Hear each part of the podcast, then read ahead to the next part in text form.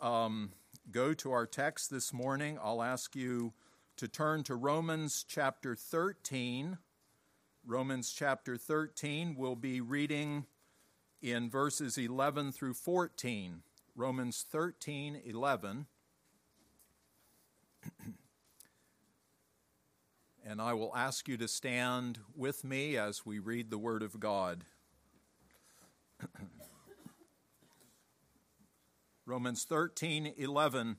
This is God's holy and precious Word. And that, knowing the time, that now it is high time to awake out of sleep. For now is our salvation nearer than when we believed. The night is far spent, the day is at hand. Let us therefore cast off the works of darkness, and let us put on the armor of light. Let us walk honestly as in the day, not in rioting and drunkenness, not in chambering and wantonness, not in strife and envying, but put ye on the Lord Jesus Christ, and make not provision for the flesh to fulfill the lusts thereof. Amen. You may be seated, and we will go to the Lord in prayer as we begin. Father, we Thank you for your holy word and how we pray that you would minister your word to the need of our hearts. O oh God, we ask that by that unction that was that was seen in the text that was read this morning, that unction of the Holy Spirit, and we have that unction from on high, that Lord, you would enlarge our hearts this morning to hear and to receive your word. From speaker to listener, O Lord, bless us, we pray. Father, it is not the words of a man that need to be heard this morning. It is the word of Almighty God. It is the word that was read and the word that is set before us in the text.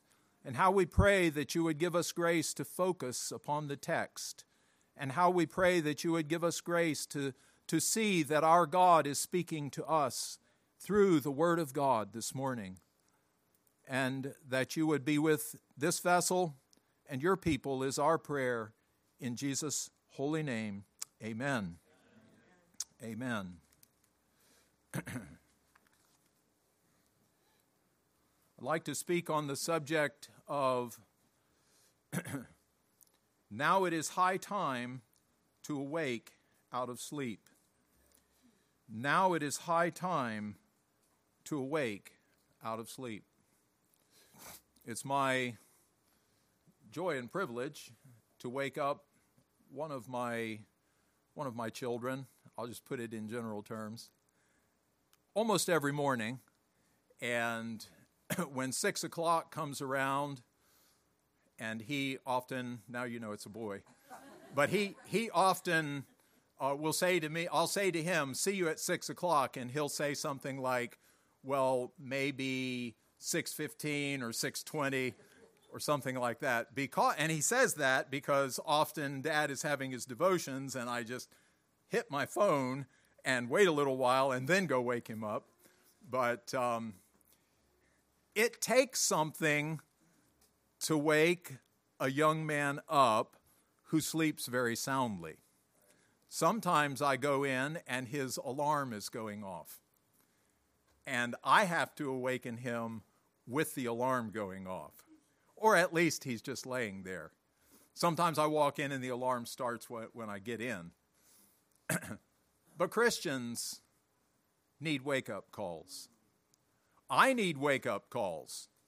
I have needed this text. This text has been good for me. This, this text was written to the saints at Rome, and Paul includes himself in the text when he says, let us, let us, let us throughout the text. Because Paul also needed this wake up call. And all of us need this wake up call. We were practicing it this morning when we were singing that last song, when we were contemplating the, the glories of heaven and being in the presence of Christ. We were singing a wake up song to ourselves. And, and the text, as we go along, you'll see that Paul focuses on these future eternal realities to wake up the saints. And that's what we'll look at here this morning. So, this is a wake up call to the church at Rome. This is God's wake up call to the church at Rome. Paul's main idea in verse 11 is that it is now high time to awake out of sleep. That is the main idea of the entire passage. That, that is the, the, the key dominant theme of the whole passage. That knowing the time, that now it is high time to awake out of sleep. And so Paul is giving a wake up call to the Roman saints. It's coming after he has given a, a lot of doctrinal teaching and he has been giving some application. He has just talked about um, thou shalt love thy neighbor as thyself and that and that we are to love one another for he that loveth another hath fulfilled the law and he said for this and then he gives the old testament commandments and he says that they are comprehended in this saying, Thou shalt love thy neighbor as thyself, and that love works no ill to his neighbor, therefore, love is the fulfilling of the law. And so he had said, you remember, uh, for this. And now he says, and that in verse 11. And this is something like what we would say um, when we say, in addition. This is something more. This is, this is something added to that. You remember in Ephesians 2 8 and 9, uh, Paul says, For by grace are you saved through faith, and that, and that, or in addition, not of yourselves, it is the gift of God, not of works, lest any man should boast. And that, in addition. And so Paul is, is giving the Roman saints something in addition to that, to that command to love one another. And it's a wake up call. It's a wake up call to the Roman saints that they would awake out of sleep. and so that is Paul's main idea, and he presents powerful supportive reasons for this exhortation. Throughout this passage, verse 11 through 14, that wake up call is supported with reasons. And so he says, knowing the time, and that knowing the time, it is high time to awake out of sleep. we'll look at that, that expression time there and, and bring out the, the meaning of, of the word time. There's a lot of words for time and this is, this is a unique one. And that knowing the time. And then he goes on to say, additionally, for now is our salvation nearer than we believe. This is a reason why we need to awake. For now, now at this time, in this moment, in this, in this instant, is our salvation nearer than when we believed. And so Paul is using that as a supportive reason. And then he goes on to say, thirdly, in verse 12, the night is far spent, the day is at hand. The night is far spent, and the day is at hand. And so it's time to wake up. It's time to awaken. And then the apostle gives a brief outline of what awakening out of sleep will look like. He's going to tell us this is what it's like when you're awake. This is what, these are the characteristics of being awake. And so he goes on to say, Let us therefore cast off the works of darkness and let us put on the armor of light. I know my son is awake when he casts off his blankets and sits up and begins to get out of bed and to put his day clothes on. I don't stay for that, that full procedure, but I love to see the blanket come off. I know when the blanket comes off, he's getting up. and especially when the blanket comes off and he actually sits up, I know he's ready to go. But Paul is saying, the night is far spent, the day is at hand. Let us therefore cast off the works of darkness and let us put on the armor of light. That's what it's going to look like when we're awake. Then in verse 13, after we have awakened out of sleep, we usually do something active. And so Paul goes on from the, the picture of, of waking up and coming out of bed to walking. He said, Let us walk honestly, as in the day, not in rioting and drunkenness, not in chambering and wantonness, not in strife and envying, but put ye on the Lord Jesus Christ, and make not provision for the flesh to fulfill the lusts thereof. And so Paul, Paul is giving a brief outline of what this awakening out of sleep will look like. This is a general wake up call to all believers. This is a wake up call for all believers. He does not appear to be rebuking them. This is not a passage of rebuke, but this is a passage of exhortation. And it's not that the church at Rome um, was specifically in a, in a fallen condition, and Paul has seen that they are living in sin, and Paul has heard reports of them, and now he's saying, It's time for you guys to stop doing all of these things that I mentioned in verse 13. And it's time for you to get your act together and wake up and do what's right. He's not saying that, is he? He does not appear to be rebuking them he includes himself in verses 11 through 13. He talks about knowing the time, he includes himself. He says, For now is our salvation nearer than when we believed. Paul's in the text. The night is far spent, the day is at hand. Let us, includes himself, let us therefore cast off the works of darkness, and let us put on the armor of light. This is something Paul needed to do as well as the Romans, and he was doing it, and they were doing it, and it's something you need to do, and it's something you are doing, and it's something you need to do every day and keep on doing it the rest of your lives in this present time in which we live. He said, Let us walk honestly as in the day, not in us. So Paul is not saying that you guys are doing orgies and, and drunkenness and immorality and sensuality, which is wantonness, and, and, and strife and envying. He's not specifically pointing out a particular sin in their lives, he includes himself. All of his reasons in support of the wake up call in verses 11 through 12 apply to us today as much as to the Roman saints, and even more so, let me be bold enough to say. They apply to us today even more. This passage is even more strengthened for us today, in that the day for us is even closer than it was for them. If I may say.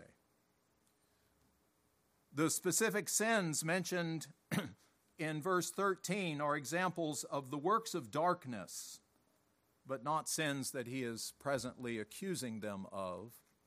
But let me just say that they are sins that we as saints are capable of, as heinous as they sound.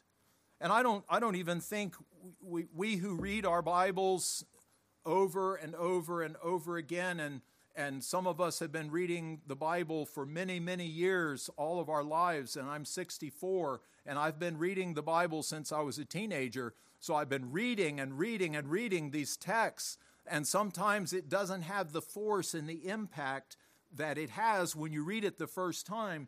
But if you think about it, what a thing to say to a church!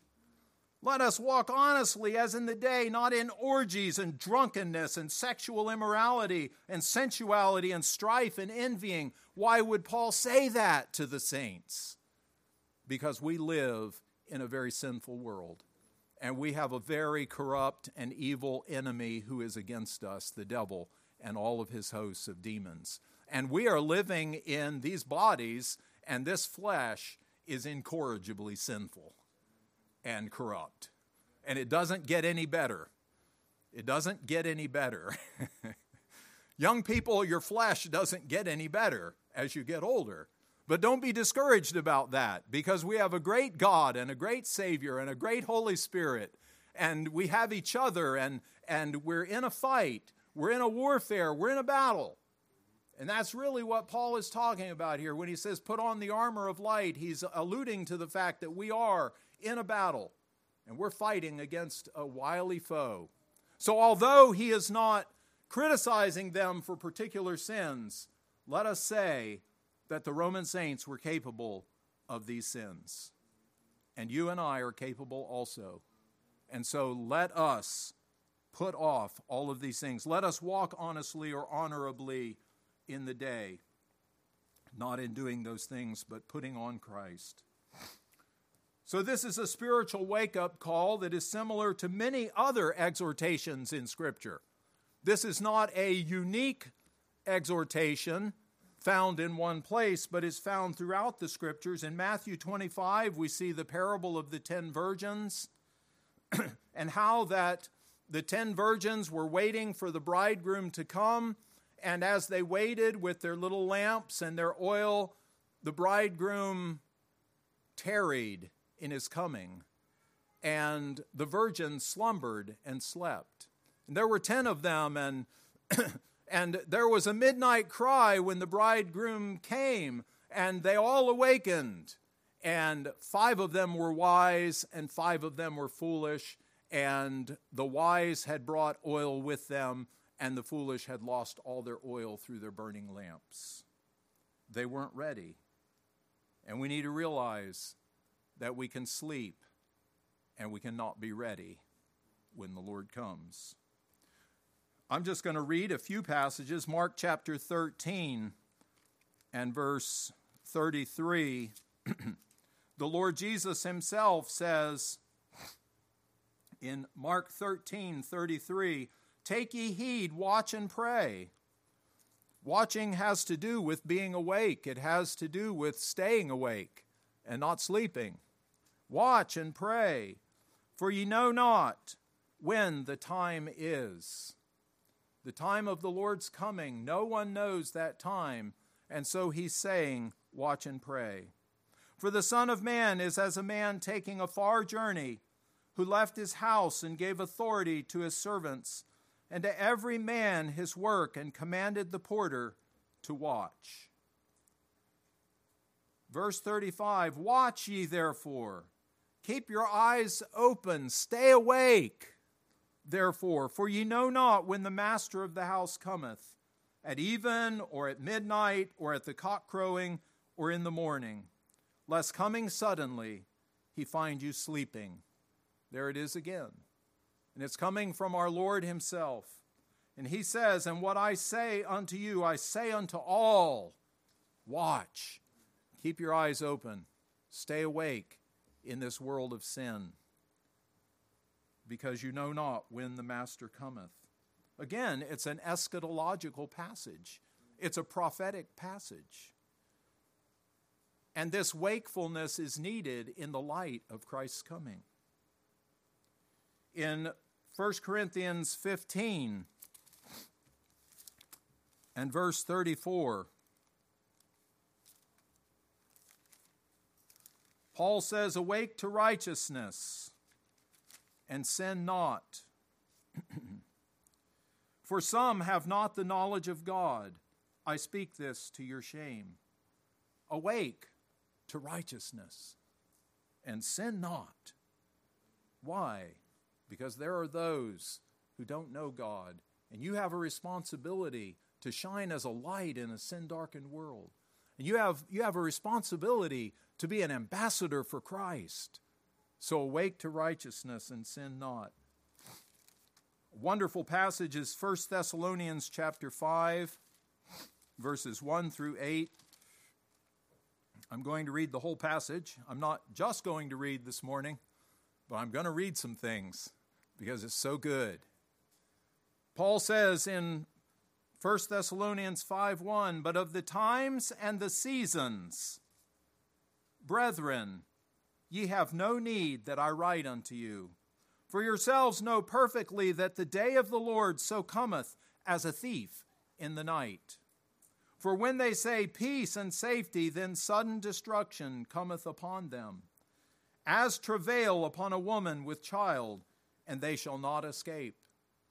And many of us know that that travail can come upon a woman at very unusual times.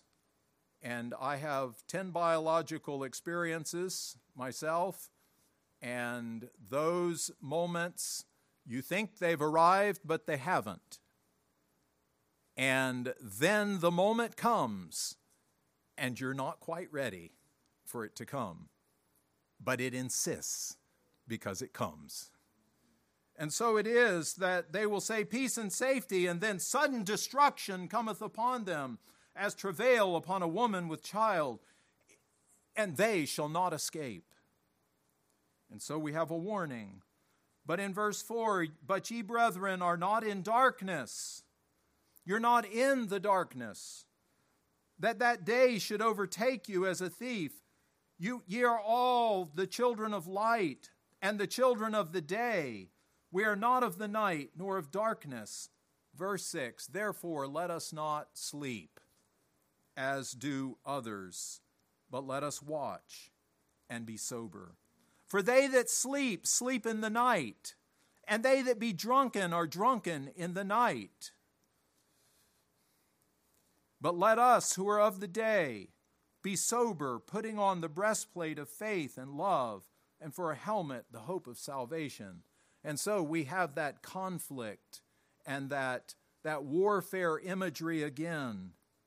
But we are living in the day, and we are to fight the good fight of faith, and we are not to sleep as those who sleep in the daytime in their, in their drunkenness and in their sinfulness, in their darkness. And so, this is a spiritual wake up call similar to many other exhortations in Scripture. Why do believers need such exhortations, such wake up calls? Why, why is it that believers who, who are indwelt by the Holy Spirit and who have the Word of God and who have one another encouraging them, why do we need such wake up calls? And, and why do we need to be continually reminded of these things? Because we're in a fierce battle with a real devil, a tempting world, and our own sinful flesh. and because it is a real conflict and there are casualties in the conflict. Because there are those who fall aside. And you say, Brother Frank, give me just a few examples of that. Well, I'm glad you asked. So I'm going to turn to the book of Revelation. And in the book of Revelation, I want to consider the churches of Asia briefly and, and how the Lord speaks to them and how they have fallen into a sleep and how that this is possible for you as a believer. And this is possible for our church as a church of the Lord Jesus Christ. Why do we need wake up calls? Because we fall asleep, because we become groggy, because we become sluggish in our spiritual lives, and we need to be jolted into wakefulness. We need dad to come in the room and shake the bed. We need dad to come in the room and say, hey, it's time to get up. It's daytime. And we need preachers and we need the Word of God to awaken us. In the, in the book of Revelation, chapter 2, we, we see the church at Ephesus, and the Lord tells us that they had left their first love. In verse 4, he says, Nevertheless, I have somewhat against thee because thou hast left thy first love. There is a first love for believers. There is a first love when you come to Christ and you feel a, a, great sense of power over sin in your life. I had that in my life. And I thank God that it surprised me. I, I, no one told me this would happen. I didn't even know that I had been converted. But I surrendered to the Lordship of Christ and I had power over sin in my life. I remember I just loved to pray. I would actually think about the joy of getting home and praying. I loved God's Word. I met with other students in high school, and, and there's a first love. He says something dreadful to the Ephesian saints. Nevertheless, I have somewhat against thee, because thou hast left thy first love. They were sleeping in the area of love for Christ. They were drowsy in that experience of love for Christ. They were sluggish in their zeal for Christ. He said, He that hath my commandments and keepeth them, he it is that loveth me. They were slipping, they were drifting. They had left their first love. And he says, Remember, verse 5, therefore, from whence thou art fallen, and repent, and do the first works, or else I will come unto thee quickly, and remove thy candlestick out of his place, except thou repent. And you remember that Jesus, in, his, in that glorious vision of Christ in chapter 1, was walking in the midst of the candlesticks, and the candlesticks were the churches. If he's going to remove the candlestick, he's going to remove the church itself. Christ wants living churches. Christ wants active churches in spiritual life. He wants churches that are on fire for Him. He wants a people that are zealous for Him. He wants people that love to pray, people that love to sing. You were singing this morning. I praise God for it. He wants people who are on fire for God, who are sharing the gospel with others. Awake to righteousness and sin not, because there's a city out here that needs Christ. And so it is that Ephesus had fallen asleep in some measure. Revelation chapter 3, we have the church at Sardis. And he's speaking to the angel, the messenger of the church in Sardis. And he says, Write, these things saith he that hath the seven spirits of God and the seven stars. I know thy works, and thou hast a name that thou livest and art dead. Be watchful and strengthen the things that remain. That word watchful is a wake up word, isn't it? It's, it's keep your eyes open in this present darkness and strengthen the things which remain. There's something there at Sardis. Strengthen what's there that are ready to die, for I have not found thy works perfect before God. Remember, therefore, how thou hast received and heard, and hold fast and repent. If therefore thou shalt not watch and listen to this, I will come on thee as a thief and thou shalt not know what hour I will come upon thee. Those are strong words. You won't know when I come. The church at Laodicea was a church that needed such exhortations, such wake up calls.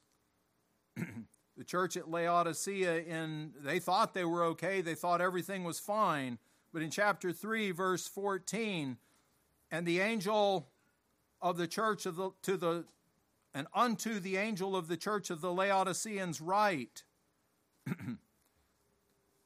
These things saith the Amen, the faithful and true witness, the beginning of the creation of God. I know thy works, that thou art neither cold nor hot. That's just another way of saying neither fully awake nor fully asleep. I would thou wert cold or hot. So then, because thou art lukewarm and neither cold nor hot, I will spew thee out of my mouth. And these are the words of Christ to his own church. Not said in, in a way of, of brutal uncaring indifference, but said from a heart of love for his church, I will have to do this if you persist in this. And so, believers need such exhortations, such wake up calls. I think all of us can say that we know someone who was a Christian, and some of them were true Christians, who fell away And God had to deal with them in a severe way. And they're still limping to this day, some of them. John Gill describes what sluggish and sleepy Christians look like in his commentary on the passage that we're looking at in Romans chapter 13. John Gill said, This slumber lies in grace being dormant in the soul.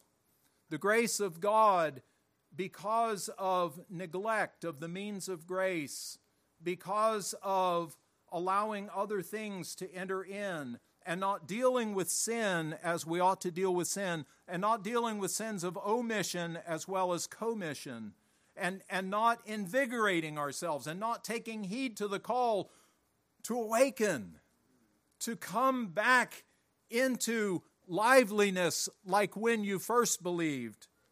This slumber lies in grace, being dormant in the soul, in a backwardness to duty, and a slothfulness in the performance of it. God have mercy on us. In resting in the outward duties of religion, just coming to church and sitting in our pew and doing our little part. In lukewarmness about the cause of Christ, in an unconcernedness about sins of omission and commission, and in a willingness, and this, this is dreadful, in a willingness to continue in such a sluggish frame, being satisfied to be sluggish and sleepy and careless. Such a frame of spirit, when it prevails and becomes general, is of bad consequence to the churches of Christ. And he's actually describing, he wasn't intentionally doing that, but he is describing the churches that we just looked at in the Revelation. That that frame of spirit was prevailing and it became general, and it is of bad consequences to the churches of Christ. And so let me ask the question this morning Are you sleeping? And I'm not asking it in a, I'm not thinking of a particular person. I'm, I'm not looking out here saying this person and that person are sleeping. I'm not saying that. I'm not thinking that. I wasn't thinking that as I prepared the message. I wasn't I didn't have a, a face before my mind. I sat in, in this chair over here yesterday and prayed for you. And I wasn't thinking that everyone's sleeping, but I know I needed this message. I told Pastor Jeff if everybody walks out, I'm still going to be here. I've heard him say it. I'm still going to be here preaching because I'm going to preach it to myself. Are you sleeping? Are you sleeping in regard to prayer meetings? I'm just saying. I'm just asking. Are you sleeping in regard to assembling together on the Lord's Day? Well, those are outward things, those are visible things that we can see. But then, do you zone out during preaching? I have done that. I think we have all done that. I'm not, I'm not trying to make myself put myself on a pedestal. I really could preach this message to myself. Why do we zone out during preaching? Why do we start daydreaming about other things? Why does our mind go astray when we're listening to God's word and the exposition of God's word? It's because of the world, the flesh, and the devil. And it's because we're in a fight and we have let down our guard and we've stopped fighting. Does your mind drift during the prayers? Are you singing from the heart in spirit fullness? Do you, do you sometimes forget what you just sang? It's like when you're driving down the road and you're on a big trip, and all of a sudden you, you just have this, this moment where you suddenly realize, hey, I'm driving down the road. And I, I can't remember the past few miles. It's like you zoned out. Have you ever done it? Don't, don't, don't get in the car with me. I'm dangerous. I'm 64 years old and I've never had a, a highway accident. I've had, had a couple parking lot accidents. Those are okay. but I think the Lord's kept me all those years because there are times where I zone out that shouldn't be happening during the preaching of God's word.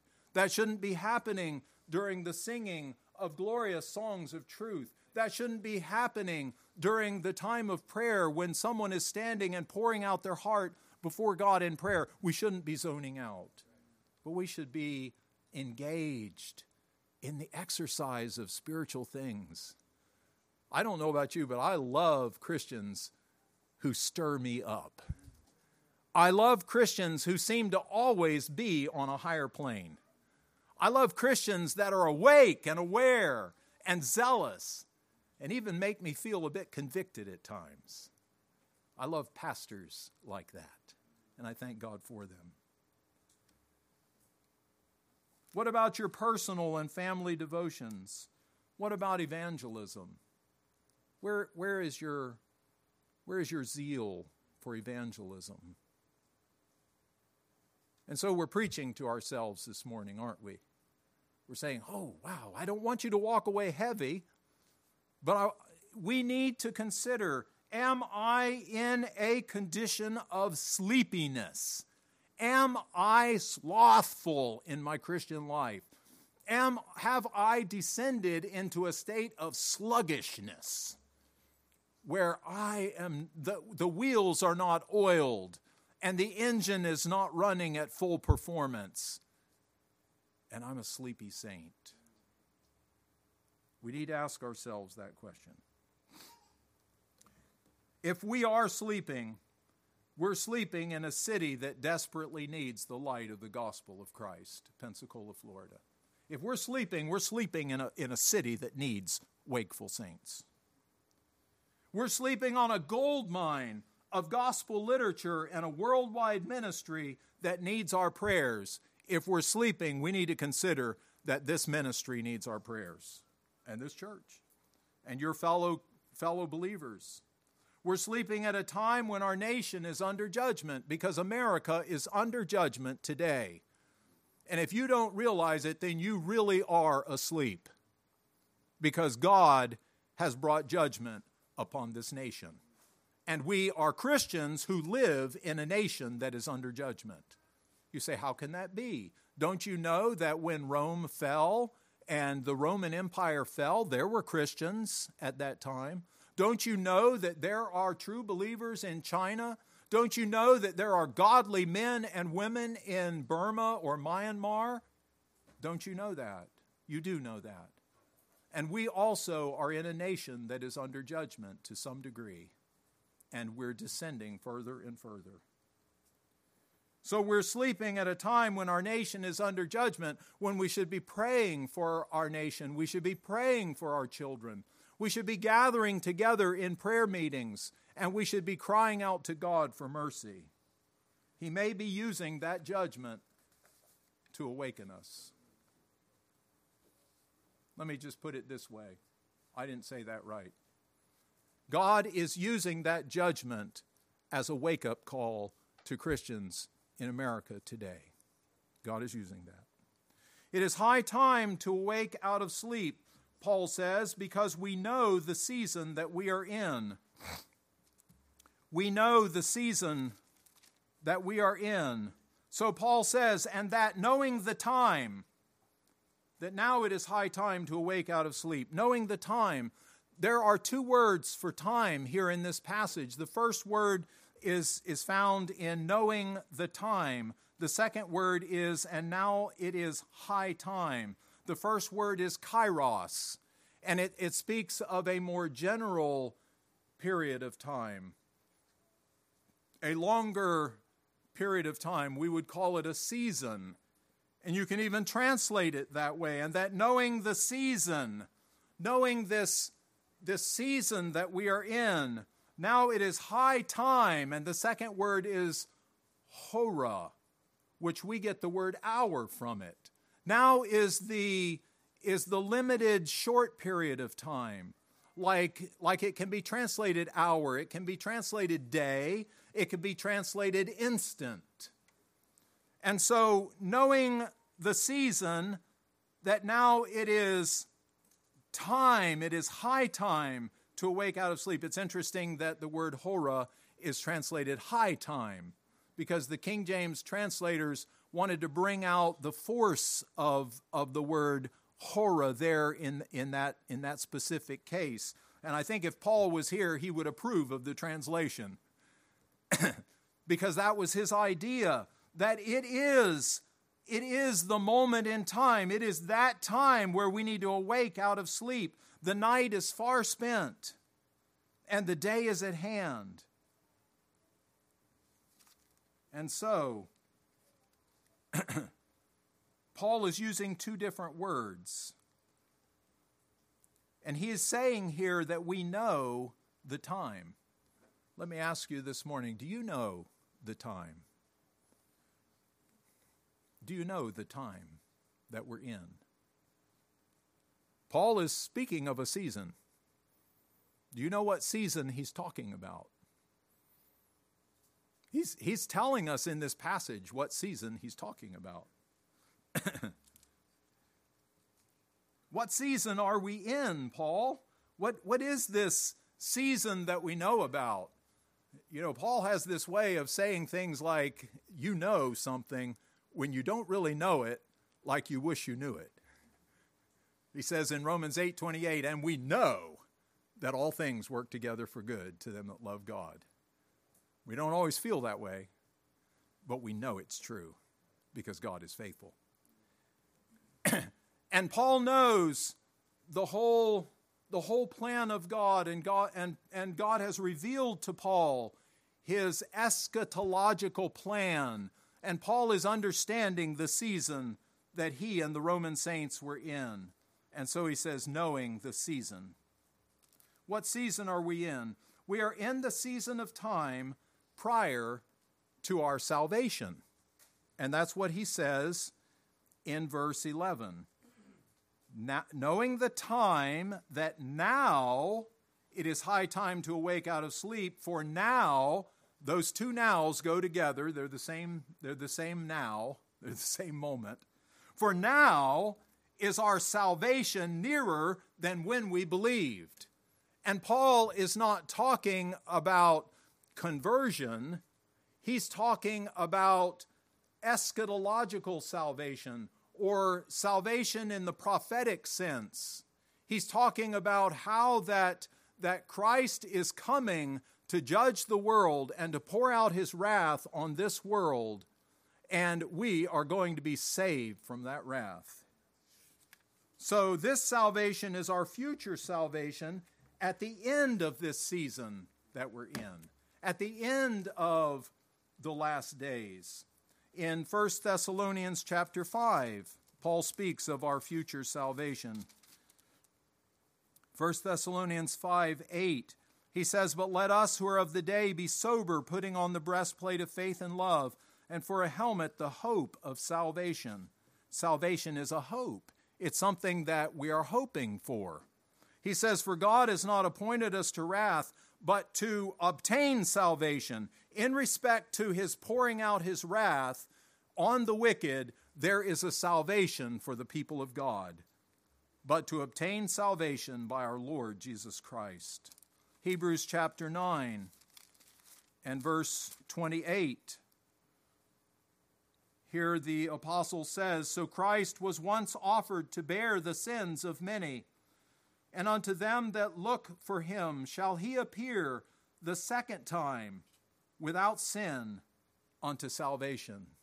Christ will appear a second time for those who look for him, those who are awake those whose eyes are open, who are looking for him. He will appear the second time without sin unto salvation. He appeared the first time in his humiliation when he was born into this world and he became a man and lived that holy life, that perfect, sinless life, and went to the cross of Calvary for our sins. And now he's coming a second time. I don't see the Bible saying that he's coming a third time. but The Bible says he came one time and he's coming again. He's coming a second time, and Paul and the apostle is very careful in his usage of words, the second time, without sin, unto salvation. He's coming to deliver his people from this dark and evil world. Amen. 1 Peter chapter 1 and verse 5. Peter says, Who are kept by the power of God through faith unto salvation, ready to be revealed in the, in the last time. There it is clear. There it is in, in all of its brilliance that we have a salvation that's ready to be revealed. You say, but I'm already saved. You're saved positionally in Christ, but God's going to deliver you from the wrath to come through his Son, the Lord Jesus Christ. A salvation ready to be revealed in the last time. We're in that season of time called the last days, the fullness of the time, the dispensation of the fullness of times. I'm bringing these right out of the text of Scripture. The ends of the world.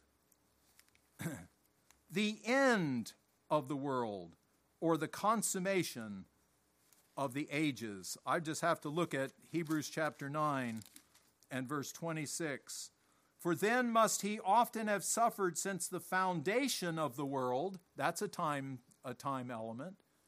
He suffered no, he didn't suffer since the foundation of the world, but now once in the end of the world. We are at the end of time. We are at the end of human history. But now once in the end of the world hath he appeared to put away sin by the sacrifice of himself. And then in verse 28, he will appear the second time without sin unto salvation. He came to bring salvation to his people, and he died for our sins, and now he's coming again as the ruling and reigning king to deliver us from the wrath to come. And we are in that season of time called the last days. We're in the last days. We're in the fullness of time. We're at the end of the world.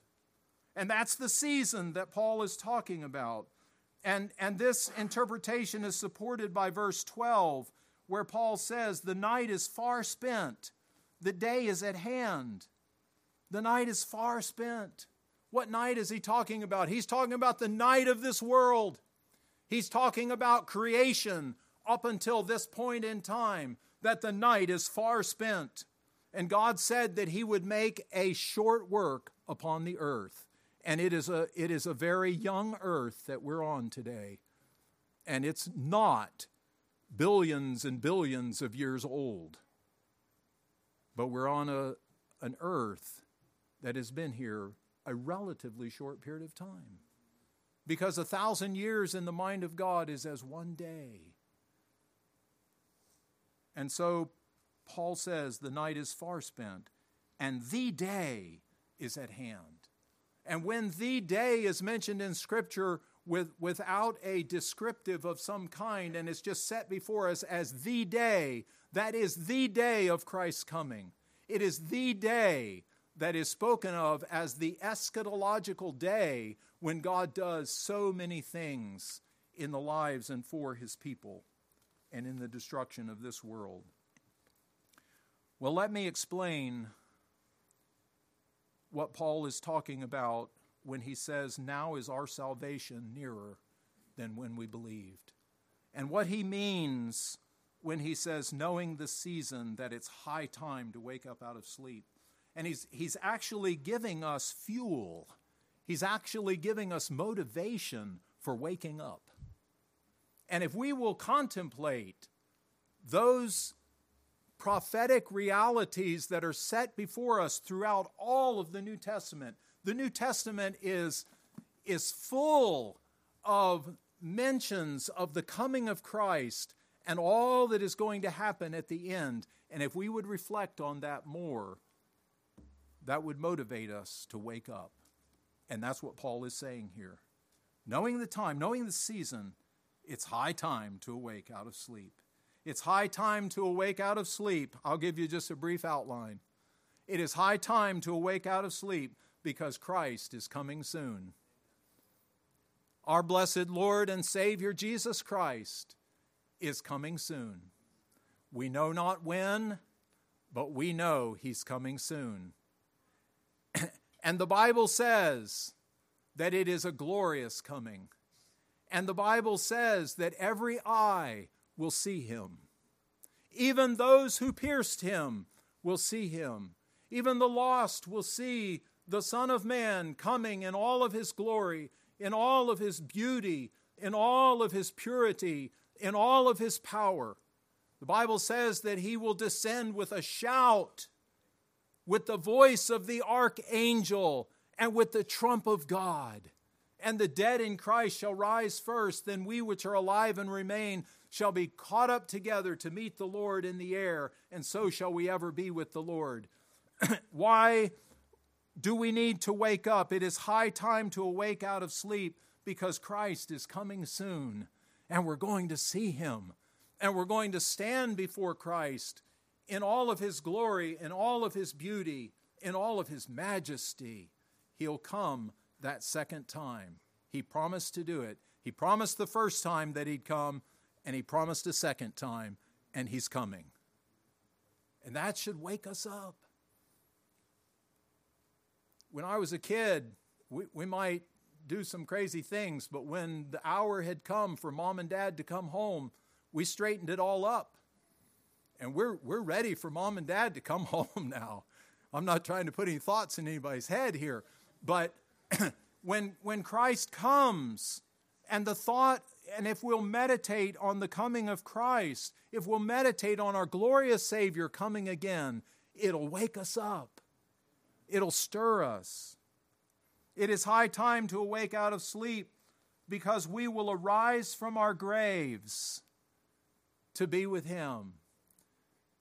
That is the next on, on God's divine program. When Christ comes, the dead in Christ will rise and we who are alive and re- remain will be caught up together with him in the clouds to meet the Lord in the air. You're going to be resurrected, and it's high time to wake up. The night is far spent, the day is at hand. Let us awaken. Because there will be a great judgment. We don't like to think about judgment. And we like to think that, oh, the judgment is for lost people but Paul tells us just in the chapter beyond chapter 13 in verse in chapter 14 verse 10, but why dost thou judge thy brother or why dost thou set it not thy brother? For we shall all stand before the judgment seat of Christ. We will all stand before the judgment seat of Christ. It is it is high time to wake up. Because we know the season, and the season is this that we're in the last days. And the judge stands before the door. And we will all stand before the judgment seat of Christ. You say, Well, Christ has paid the price for my sins, and, and I'm going to spend eternity with him. And I would agree with you on that. But the Bible also says that in this judgment, some people will suffer loss. Some people will suffer loss. And some people will be saved, yet so as by fire. As if you're in your house one day and your house catches on fire and everything burns up and you get out of the house. Well, thank God you were saved from the fire, but you lost everything. And we know from the parables that there are some who will inherit 10 cities and some 5 cities and one and some one city. And and God's people all bear some measure of fruit but there is a difference between those who are sluggish and those who are fully awake. There will be a great judgment and you will be there. And it will be a public judgment and the whole world will know about you. And the whole world will know about me.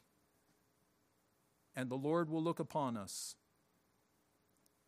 and he will judge us according to our works in this world. We shall all stand before the judgment seat of Christ. For it is written, As I live, saith the Lord, every knee shall bow to me, and every tongue shall confess to God. So then every one of us shall give account of himself to God. I woke up last night and I couldn't sleep, and I just went through this list in my mind, and it was glorious. And then I really couldn't sleep. there will be a great judgment. It is high time to awake out of sleep because the day of God's wrath is coming. The day of God's wrath is coming. I can't say it as I ought to say it, so let me read it.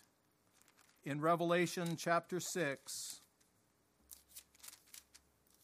we have a description of that time of great wrath. In verse 15, and the kings of the earth, and the great men, and the rich men, and the chief captains, and the mighty men, and every bondman, and every free man hid themselves in the dens and in the rocks of the mountains, and said to the mountains and rocks, Fall on us, and hide us from the face of him that sitteth on the throne, and from the wrath of the Lamb.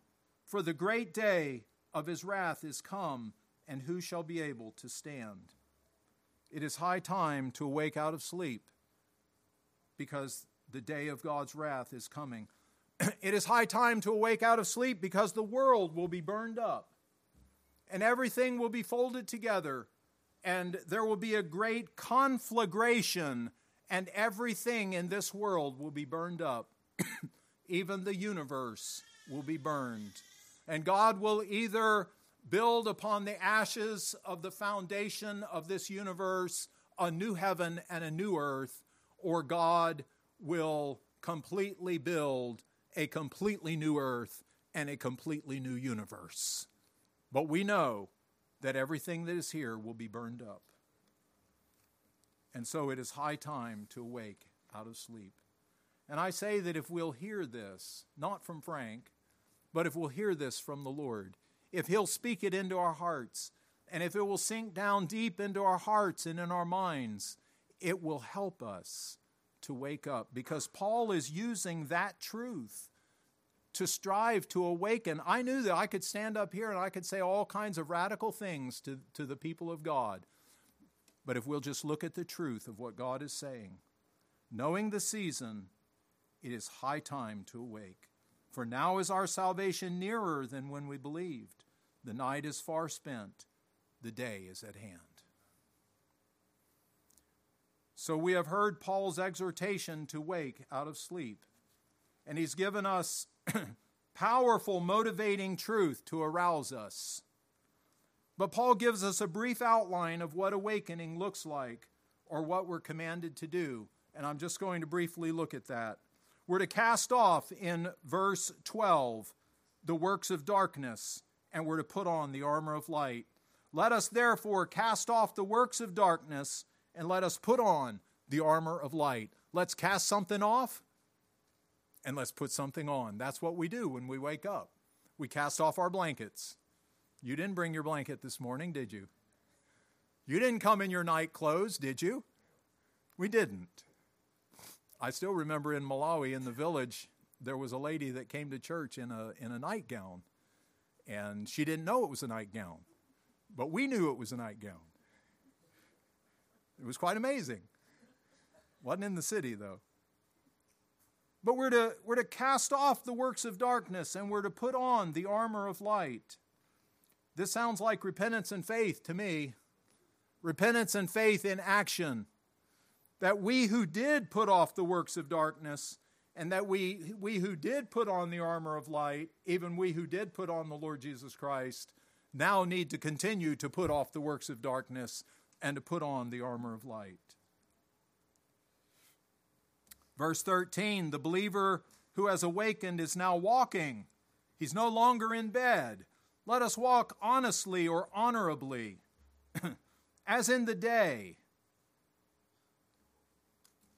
not in rioting or orgies, and drunkenness, not in chambering or sexual immorality, and wantonness or sensuality, not in strife and envying.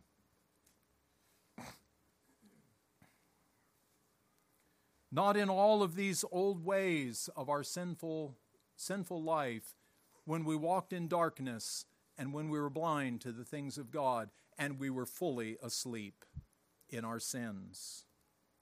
But then he goes on to say, But put ye on the Lord Jesus Christ. Now, we might have expected that Paul, who is telling us, let us not walk this way, that he would begin to say, but walk this way by doing these good things, like going to church and reading your Bible and praying and all of those things, because that would seem to be the antithesis, the opposite of that old way of life. And now we have a new way of life. And love your wife and love your husband, and all of those things are there. But let me say this that Paul gave us the most extreme antithesis that could have been given when he said, But put ye on the Lord Jesus Christ. But put ye on the Lord Jesus Christ. We're putting off our old ways of life and we're putting on the highest height of perfection. He gives us a wonderful command to put on a person. And we're startled. And we, even, even at the age of 64, having read my Bible over and over again, and having read this passage numerous times, having thought about it, it's still startling to my mind. Put on the Lord Jesus Christ. Not put him on physically, as, as you might put a person onto your person, but put him on spiritually. He gives us a wonderful command. And it's such a broad command. The blessed person is called the Lord Jesus Christ. He did not say, put on the Lord. He did not say, just put on Jesus. He did not just say, put on the Christ, but he said, put on the Lord Jesus Christ. Put him on in all of his lordship over your life. Put him on in all of his saving saviorhood of your soul and of, of your sinful self. Put him on as the Christ, the anointed one, the prophet. Put him on as your prophet. Put him on as your priest. Put him on as your king. Put on the Lord. Put on Jesus. Put on the Christ. Put him, put, put him on in all the glorious fullness of his person. Put on the Lord Jesus Christ. You already put him on at conversion. Did you know that? Paul says it in Galatians 3:27. He says, "For as many of you as have been baptized into Christ have put on Christ." Well, that helps us. You've been baptized into Christ, and you were baptized into Christ by believing on him and the Spirit baptized you into the body of Christ, and then you followed him in believer's baptism. And so now we put on Christ by faith. We put on Christ by looking to him, by trusting in him, by crying out to him, Lord, wake me up. Lord, awaken my soul to righteousness. I met a man in prison who, when I was a chaplain in a state prison, I met a man who had come off of death row, and he was an Odinist, which is just a very uh, historical way of saying a Satanist. You could feel the evil and the darkness in his presence. I can't remember his name, but I just remember he was in my office and he was wanting some satanic Bible that came in for him, and I was refusing to give it to him. And I was supposed to give it to him, but it was very hard for me to give it to him. Someone else gave it to him. But you could feel the evil and the darkness in his presence and in his eyes and in his face. He had put on the devil, and there was darkness in his life.